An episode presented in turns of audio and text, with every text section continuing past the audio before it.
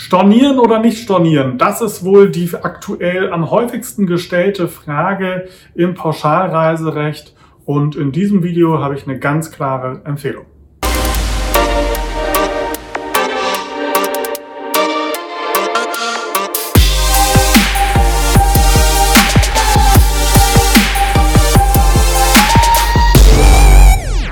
Der Bundesverband der Verbraucherzentralen hat in einem aktuellen Gutachten feststellen lassen, dass Pauschalreisende ihre Reise für einen Reisezeitraum bis Ende August ohne Stornogebühren ähm, stornieren können, also zurücktreten können von der Reise und den vollen Reisepreis oder die volle bereits gezahlte Anzahlung wieder zurückerhalten müssen. Der DRV hat daraufhin, also der Lobbyverband der Reisewirtschaft, hat nicht wirklich lange benötigt, um ein Gegenkurzgutachten erstellen zu lassen. Und Überraschung, dort steht natürlich drin, dass ein Storno aktuell die Stornogebühren ganz normal auslösen würde. Und da fragt man sich jetzt natürlich, naja, was gilt denn nun eigentlich? Im Grunde ist das ganz einfach, denn am Ende des Tages zählt das Gesetz. Und im Gesetz steht drin, dass ein Pauschalreisender kostenfrei vom der Pauschalreise zurücktreten kann, wenn am Bestimmungsort der Pauschalreise unvermeidbare äh, außergewöhnliche Umstände vorliegen, die die Durchführung der Reise beeinträchtigen. Liegt das bei einer Corona-Pandemie vor? Ja, ohne Zweifel. Liegt das aber halt eben auch vor für eine Reise Ende August? Das ist jetzt der Streitpunkt. Und äh, wenn man sich jetzt aber unsicher ist, wie man sich verhält, muss man im Grunde zunächst einmal für sich selbst oder für alle Reisenden gemeinsam ermitteln, wenn die Reise denn theoretisch stattfinden könnte, würde man dann auch überhaupt reisen wollen? Ja oder nein? Wenn der Reisende sagt, ja, er würde reisen, wenn es denn möglich wäre, dann sollte er natürlich abwarten, wie sich die weitere Situation entwickelt. Und wenn dann irgendwann feststeht, die Reise kann definitiv nicht stattfinden, dann würde sowieso der Veranstalter stornieren und dann bekommt man als Reisender sowieso den vollen Reisepreis wieder zurück.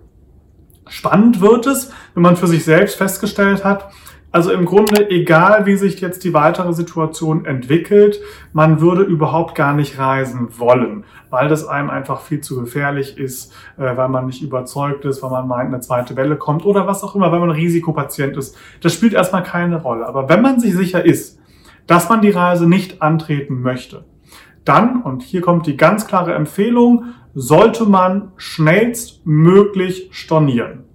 Man sollte stornieren, man sollte das auch als durchaus als kostenloses Storno bezeichnen. Und dann kommt es irgendwann später darauf an. Wenn nämlich man jetzt storniert hat und stellt dann Ende August fest, die Reise kann tatsächlich nicht stattfinden, wegen Corona, äh, dann ist ja die Prognose, aufgrund deren man heute storniert hat, letztendlich dann auch tatsächlich äh, eingetroffen.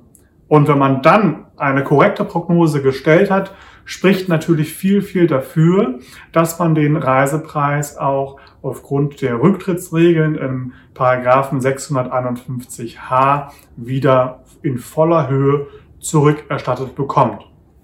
Wenn jetzt aber Ende August dann plötzlich feststeht, die Reise kann stattfinden, dann wird man sich sehr wahrscheinlich mit dem Reiseveranstalter äh, streiten müssen. Der Reiseveranstalter wird nämlich sagen, na ja, ich habe euch doch gleich gesagt, die Reise wird Ende August stattfinden können.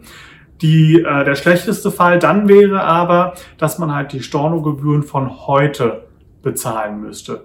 Wohingegen, wenn man jetzt noch wartet, wartet, wartet, bis Mitte August wirklich feststeht, dass die Reise stattfinden kann und man dann erst storniert, sind die Stornogebühren viel, viel höher, als wenn man schon Wochen oder Monate vorher storniert hat.